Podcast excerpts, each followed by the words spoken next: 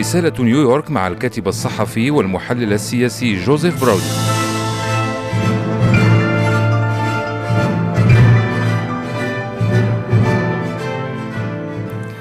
مستمعي الكرام تحية من إمارة دبي. خلال الأسبوع الماضي في الولايات المتحدة نشأت نقطة جدل معقدة حول الحروب الإلكترونية والقرصنة التقنية والإرهاب والرئيس أوباما وزعيم كوريا الشمالية وبشكل غريب بخصوص فيلم كوميدي أنتج في هوليوود. فقد أنتجت سوني بيكتشرز وهي واحدة من الشركات السينمائية الرائدة في الولايات المتحدة فيلما ساخرا يصور مجموعة صغيرة من الأمريكيين التعساء تتآمر لاغتيال كيم جونغ أون زعيم كوريا الشمالية.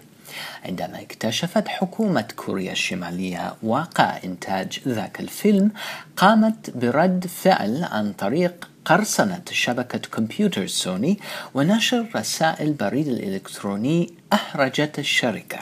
بما في ذلك مراجع عنصرية للرئيس أوباما وتعليقات مهينة حول بعض ممثلات الأكثر شهرة في الولايات المتحدة مثل أنجلينا جولي. وقد خلق إطلاق هذه الرسائل الإلكترونية للجمهور الأمريكي فضيحة كبرى لسوني. وكأن ذلك لم يكن كافيا إذ أن حكومة كوريا الشمالية ذهبت إلى التهديد المباشر لمسؤولي سوني بالعنف الجسدي إذا ما تم إطلاق الفيلم للجمهور.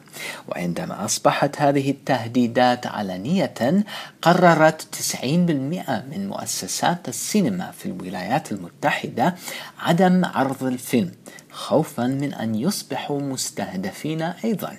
لذلك اضطرت سوني أساسا لسحب الفيلم من الجمهور على الأقل في الوقت الراهن. الغريب في الأمر أن الرئيس أوباما انتقد سوني بيكتشرز بقسوة بدلا من الوقوف إلى جنبها.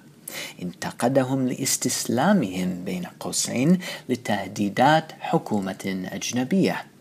ردت سوني على ذلك متهمة الرئيس أوباما بعدم معرفة الحقائق حول ما حدث فعلا. وفي الوقت نفسه قام الرئيس أيضا بالتهديد بالرد على هجوم كوريا الشمالية أساسا في مكان وزمان تختاره أمريكا. من أجل معاقبة النظام وردع الهجمات المستقبلية. البلاد تنتظر الآن الخطوة التالية لحكومة الولايات المتحدة. البعض خائف من أن يكون تهديد الرئيس أوباما فارغا مما يمكن أن يشجع على نحو فعال الدول الأخرى على أن تحذو حذو كوريا الشمالية. سوف أبقيكم على علم من اتضاح هذا الملف. والذي في جميع الحالات سيؤثر على السياسات الأمريكية وغيرها من القوى تجاه الدول المارقة والتهديدات الإرهابية والحروب الإلكترونية وحرية التعبير. إلى الأسبوع القادم جوزيف براودي من دبي.